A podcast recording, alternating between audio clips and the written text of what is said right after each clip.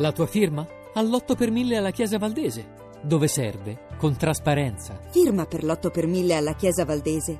Non un euro alle spese di culto. www.8per1000valdese.org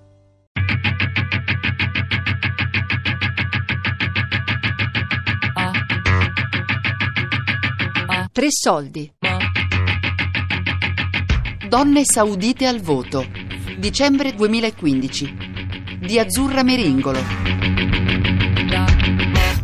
أختار الذهبي أو الأزرق. أختار شاي أو كابوتشينو. أختار الفريقي ولد عمي أو الحريف. أختار الشماغ أو الغترة. أختار ولد ديرتي أو أختار مرشح جديد. السلام عليكم. وعليكم السلام. ما شاء الله. وش التطور أشوفك جاي تصوت. L'Arabia Saudita si regge su una strana eh, alleanza ormai centenaria tra la casata dei Saud e seguaci del riformista religioso Al-Wahhab. Gli scritti di Al-Wahhab costituiscono la base dottrinale del Wahhabismo, una forma di Islam che contiene una visione molto conservatrice della società. Se l'elite agisce per favorire la propensione e l'adesione dei sudditi agli insegnamenti e alle pratiche islamiche, l'Islam wahhabita a sua volta fornisce al governo quel tipo di legittimazione necessaria per far sì che lo Stato possa adempiere le proprie funzioni nella società attraverso i suoi diversi apparati e le sue istituzioni. La religione in questo modo diventa l'aureola della più alta carica dello Stato, dal momento che il sovrano è allo stesso tempo anche il custode delle due eh, sante moschee. Ma c'è un'altra peculiarità che lascia spesso sorpresi chi arriva in Arabia Saudita, perché in questo paese non esiste un sistema di imposte sui cittadini. Se si esclude la zakat, che è uno dei cinque pilastri dell'Islam, che prevede che il 2,5% anno di capitale privato venga dato in beneficenza usato per altri scopi pubblici. L'istruzione e la sanità sono totalmente gratuite e il regno non ha un Parlamento, sebbene abbia meccanismi informali di consultazione ai quali si possono accedere eh, i sudditi per questioni eh, politiche. Per quanto riguarda i diritti umani, la legge fondamentale sottolinea che anch'essi e la loro difesa, in accordo con la Sharia, sono una responsabilità dello Stato e inoltre per esporre una lamentela o una supplica contro le ingiustizie, la legge garantisce il libero accesso alla corte del re e a quella del principe ereditario. La magistratura resta indipendente, ma la nomina dei giudici e la revoca dei loro poteri spettano un decreto reale, un fattore importante per mantenere il controllo statale sul potere religioso, sebbene la legge stabilisca che i giudici non sono sottoposti ad alcun controllo, a meno che non trasgrediscano la Sharia. Uno degli aspetti più rilevanti della legge fondamentale riguarda l'istituzione di un consiglio consultivo. Il re ha il diritto di convocare sia il Consiglio consultivo che il Consiglio dei ministri, istituito nel 1953 per incontri coordinati. La creazione invece di un consiglio consultivo costituiva una risposta diretta alle richieste formulate nelle petizioni del 1991. Ecco perché il governo dell'Arabia Saudita istituì nel 1992 il Majlis Ashura, il consiglio consultivo creato per permettere una maggiore partecipazione politica e amministrativa dei cittadini eh, sauditi. Si decise che il consiglio dovesse essere composto da 70 membri, che poi nel 1997 diventano 90, e un presidente, tutti nominati dal re. Ognuno dei membri deve essere un uomo saudita, di più di 30 anni, di manifesta moralità e competenza, e il Consiglio detiene il potere di interpretare le leggi esaminare i rapporti che gli vengono sottoposti dai ministri e dagli enti statali. Di fatto ha un potere puramente consultivo e all'interno di questo Consiglio dal 2013 ci sono 30 donne che sono state nominate eh, direttamente eh, dal Re. Oggi dovrei andare a, a ritirare il visto e sto quindi compilando insieme alla mia amica Silvia il format per, per, richiedere questo visto, mi chiede il nome, il cognome. A un certo punto mi chiede il nome del mio mahram, ma, ma chi è? Io non ce l'ho. Allora, il mahram è il custode delle donne in Arabia Saudita, nel senso che ogni donna in Arabia Saudita deve avere un mahram. Quando tu arrivi in Arabia Saudita ti viene affidato una specie di tutor dal Ministero degli Affari Esteri e magari quello sarà il tuo mahram.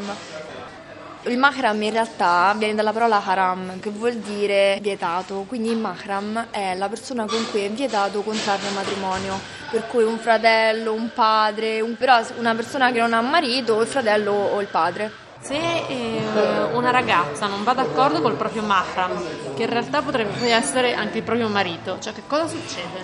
Può succedere che il mahram, marito in questione, decide di ripudiare la moglie, perché siccome i matrimoni sono combinati, molto spesso i, i due sposi non si conoscono e quindi non sono per niente adatti alla convivenza o, o ad avere un rapporto più intimo. Il problema è che mentre l'uomo, eh, una volta contratto il divorzio, divorzio è libero di prendere altre mogli e di ricostruire la sua vita come vuole, la donna in realtà ritorna naturalmente con la sua famiglia d'origine, è difficile magari trovare qualcun altro. Il 99% dei casi, dopo un divorzio, i figli eh, rimangono al marito e non alla madre anche se magari c'è stato il divorzio perché il marito era violento nei confronti della madre, i figli comunque rimangono al marito. Anche perché, perché poi la donna per andare a denunciare la violenza subita dal marito deve andare col marito che è il suo mahram. Esatto, e poi nei fatti cosa succede? Che, che non ci vanno ovviamente. O comunque se ci vanno ci vanno da sole e quella denuncia non è valida perché non ha il consenso del mahram tu comunque sei una donna occidentale, per cui è un visto temporaneo, per cui magari... Eh, infatti in realtà cioè, dovrò, ho messo in valigia la baia, quindi il vestito nero okay. lungo. Il velo ce l'hai? Il velo ce l'ho, però non è obbligatorio indossarlo. No, non è obbligatorio. È consigliato, nel senso almeno io te lo consiglio. Mm, onde evitare magari sguardi un po' troppo indiscreti oppure mm, per mischiarti anche di più tra le donne, tra la popolazione. In realtà se sei occidentale i Mutawa non dovrebbero tanto darti fastidio. I Mutawa è una milizia civile collegata alla Commissione per la prevenzione del vizio e la promozione della virtù. In pratica sono come una milizia religiosa in realtà che si assicura che tutto quello che succede nel, nel, paese, in Arabia Saudita, segua i dettami della Sharia, per cui si assicurano che il venerdì tutto sia chiuso, che alle ore prestabilite tutti vadano in moschea, eh, che le donne siano velate. Riyadh, no? quando negli orari del, della preghiera tutto, non potrà fare niente. Niente, è tutto chiuso. C'è anche differenza naturalmente da città a città, da zona a zona poi sono le eccezioni, ma sono eccezioni, la regola è questa. E i Mutawa sono gli stessi che possono dirmi qualcosa quando vado sì. in un locale pubblico o sì. quando per esempio prenderò un taxi? Magari potrebbero per esempio chiederti, visto che sei da sola, dov'è il tuo mahram? Potrebbero fare storie se una donna sta da sola in giro perché non è, tra virgolette, protetta dal suo mahram. Quindi anche nei, cioè, nei, luoghi pubblici, quando vado in un caffè a, a leggere un giornale. Eh, devi stare attenta alle diverse entrate perché ogni caffè ha due diverse entrate, una per le donne e famiglie, quindi ci possono essere degli uomini ma che comunque stanno insieme a una famiglia. Per gli uomini da soli c'è un'altra entrata separata, quindi magari tu non devi imboccare l'entrata in cui ci stanno gli uomini da soli ma solamente quello per donne e famiglie. Se uno li sbaglia che succede? Se c'è sta il mutagua di turno, ecco, magari è lui che ti riacchiappa per il bavero e ti conduce dall'altra parte. C'è anche una distinzione di colori, gli uomini tutti bianchi, le donne tutte nere, per come sono vestiti, per cui te ne accorgi subito, subito anche a livello di colore, insomma. Where are you Istanbul. Okay. And you? Riyadh. Riyadh, another trip. Where are you from? Italy. Italy. Quanto ci metti per arrivare a Riyadh? Arrivo domani alle 5 e mezza locali, che sono qui le 2 e mezza di notte. Mazzi. Che vai a fare per lavoro o per Vado a seguire le elezioni municipali. Ah, le elezioni? Ah, quando ci sono? Ci sono il 12 tra settimana. Tra le quasi mille candidate a queste elezioni municipali sono una trentina le donne che alla fine ce l'hanno fatta e hanno vinto. Tra queste anche l'ama sulle mani. Ma guidare ancora no? No, guidare ancora no. è una cosa assurda. Le elezioni si sono tenute il 12 dicembre 2015 e sono state le prime nelle quali le donne hanno potuto partecipare le terze nella storia del paese e parliamo sempre di elezioni municipali. La donna non può essere autonoma di fare andare a farsi la spesa da sola, accompagnare il bambino a scuola. È un po' le, una contraddizione del mondo arabo. Voglio che gli altri facciano quello che dice, ma, no, ma in primis lui non lo fa. In Arabia Saudita l'Islam non è solo una professione di fede, bensì è la religione in cui si identificano la società e lo Stato sauditi. Ufficialmente tutti i sauditi sono musulmani, il 15% di essi aderisce al movimento sciita, diffuso soprattutto nelle province orientali. Come al solito nel mio bagaglio a mano una commissione tra presente e passato, oltre alla famiglia Mac c'è l'inseparabile agendina per prendere appunti come si faceva una volta, insomma, ma ci sono questa volta due cose che solitamente non porto con me, un pacco di taralli, perché mi è stato detto che sarà molto difficile almeno a Riyadh uscire e andare in un bar tranquillamente a mangiare qualcosa, quindi. E poi il mio abaya che è la prima volta che indosserò in questo paese, quindi il vestito nero, una tunica nera con le maniche lunghe eh, che è obbligatorio indossare a tutte le persone che stanno nel, in Arabia Saudita, che passano per l'Arabia Saudita, o anche un velo, vedrò se indossarlo o meno, il velo infatti non è, non è obbligatorio da indossare per le donne eh, occidentali, quindi non musulmane. Lì i diritti delle donne vere non entrano granché. Però eh, ci sono queste modernizzazioni facciate, la facciata del regime modernizzazione del regime, ma anche per avanzare un po' la donna, ma ci sono limiti in questa visione. Come, come, tu spiegavi molto bene, l'Arabia Saudita si regge tra un'alleanza tra una casa reale e eh, un clero religioso, no? È una salafista. Il più conservatore nel cotè mm. eh, dell'Islam sunnita. La casa regnante di per sé ha fatto, ha dimostrato negli ultimi anni comunque delle aperture nei confronti delle donne. Penso alla nomina di 30 donne nel Majlis al-Shura, che è comunque un'assemblea che ha poteri relativamente bassi, e questi sono solo dei poteri consultivi, no? Ah, penso all'apertura per questo voto e quindi mi chiedo, siamo davanti a un femminismo che in altri paesi, anche della regione araba, no? si può definire un femminismo di regime, o siamo davanti comunque a un'avanguardia di donne che dall'interno uh, stesso del sistema può comunque cambiare eh, la condizione, le condizioni eh, delle donne. Io direi che Annada rappresenta la prima, Lama Suleimani la seconda.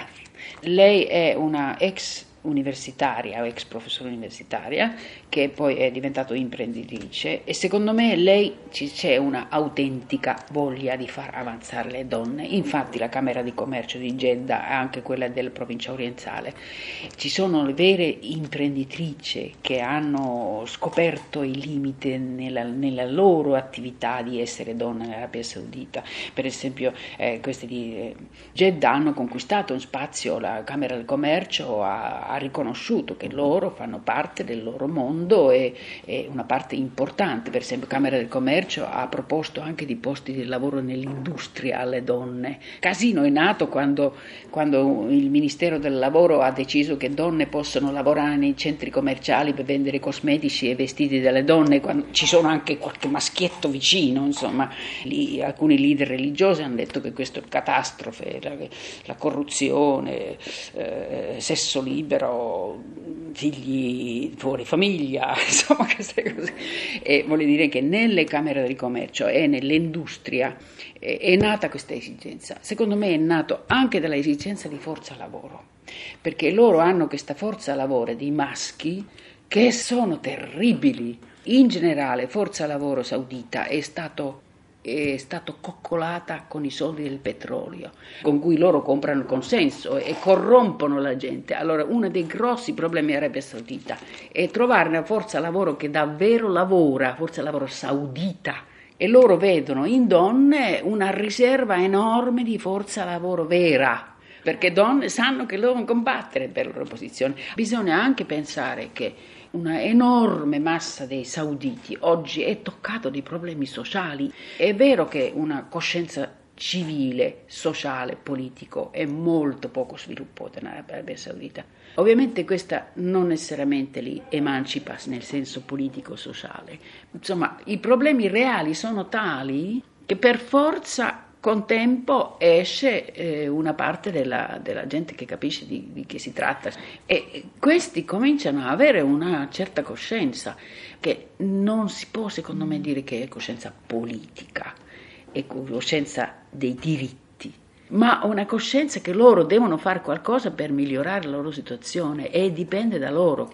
Eh, tutti questi eh, proclami di apertura per le donne non possono essere forse interpretati anche come uno strumento di un regime eh, per eh, in realtà tenere poi calma sì. Eh, una popolazione, mm. però non ho mai trovato de- della, una voglia rivoluzionaria, una, mm. una marcia di buttiamo giù il sistema, anzi ho trovato una grande paura da questo mm-hmm. scenario, una grande paura per il contesto medio orientale del momento, per le conseguenze delle primavere arabe che vengono viste un po' con snobismo. Quindi quanto secondo te anche questa apertura dall'alto delle riforme eh, top down possono essere anche poi un, un, modo per accontentare e tenere calma. Eh sì, ma io, sicuramente questo discorso c'è, insomma, e anche, anche, questa cosa spazio che hanno dato alle, a questo voto delle donne, che era stato disdetto diverse volte, insomma, e adesso l'hanno fatto, eh, secondo me è, è, un tentativo neanche di regime di recupero, però non è che non, questa non porta avanti la coscienza, è un, un piccolo, piccole mediazioni. Donne saudite al voto. Dicembre 2015. Di Azzurra Meringolo. Tre Soldi è un programma a cura di Fabiana Carobolante, Daria Corrias, Ornella Bellucci, Elisabetta Parisi e Lorenzo Pavolini. Podcast su tresoldi.rai.it.